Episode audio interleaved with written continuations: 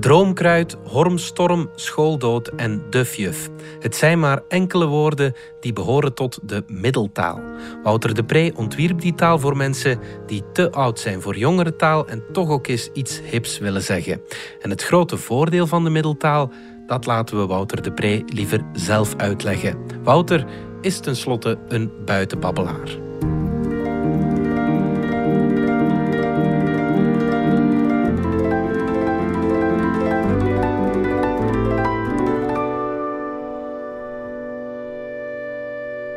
De afkeurende blik van mijn kinderen was meer dan duidelijk toen ik vertelde over het jongerenwoord van het jaar te willen schrijven. Ze moeten er niet van weten. Oude mensen die hun taal proberen te begrijpen. Jongeren hebben een diepe nood aan hun eigen taal om gecodeerd en veilig met hun matties te kunnen spreken. Wel, dat ze het dan zelf uitzoeken, die verwende nesten, met hun 50-50 Engels verkavelingsvlaams, gemompeld van onder donsnorren en door beugels gespekeld. Pardon, dan ontwikkelen wij wel ons eigen vocabulaire. Na, voor onze eigen leefwereld, met onze eigen thema's, waarin wij onze eigen identiteit kunnen uitdrukken.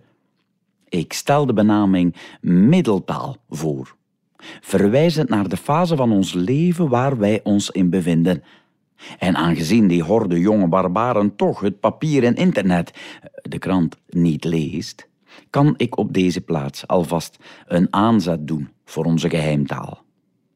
We kunnen onze pubers in codetaal bespreken.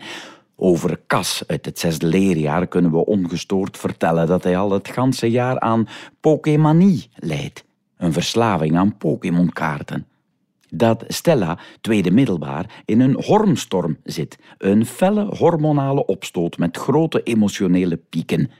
Dat Jasper aan het droomkruid zit, oftewel wiet rookt. Dat Klaas paarklaar is, stilaan geïnteresseerd in meisjes dus. Dat meer en meer van hun vriendinnetjes zich nobi verklaren, non-binair.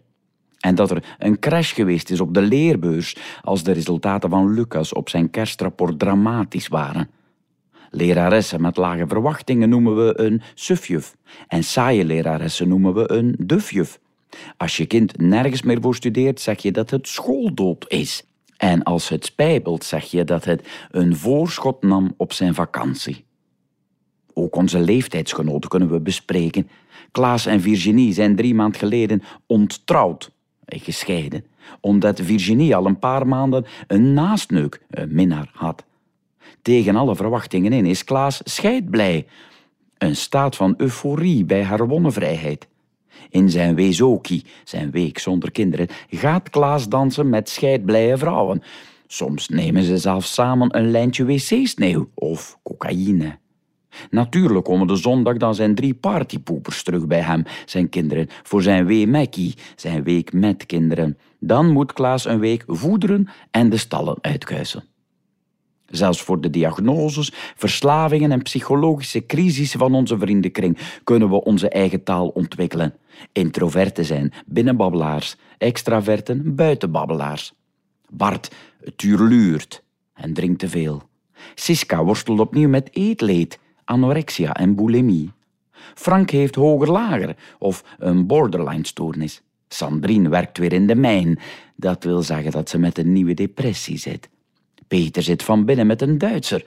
Heeft een obsessief-compulsieve stoornis. En Karels leibandstress speelt hem en zijn relatie parten, zijn bindingsangst. Mekaars uiterlijk moeten we natuurlijk ook in het geheim kunnen becommentariëren.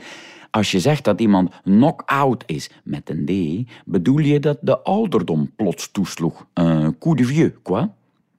Hij heeft veel voorhoofdskloven, diepe rimpels, kurkuma-tanden, een vergeeld gebit.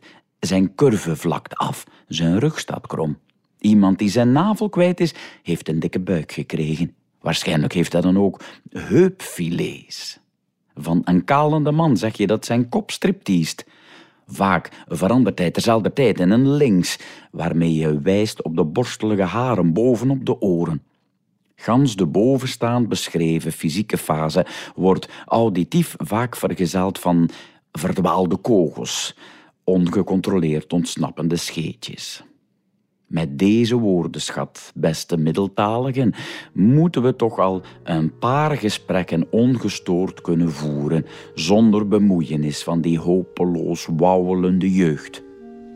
Benieuwd welk woord volgend jaar het middelwoord van het jaar wordt.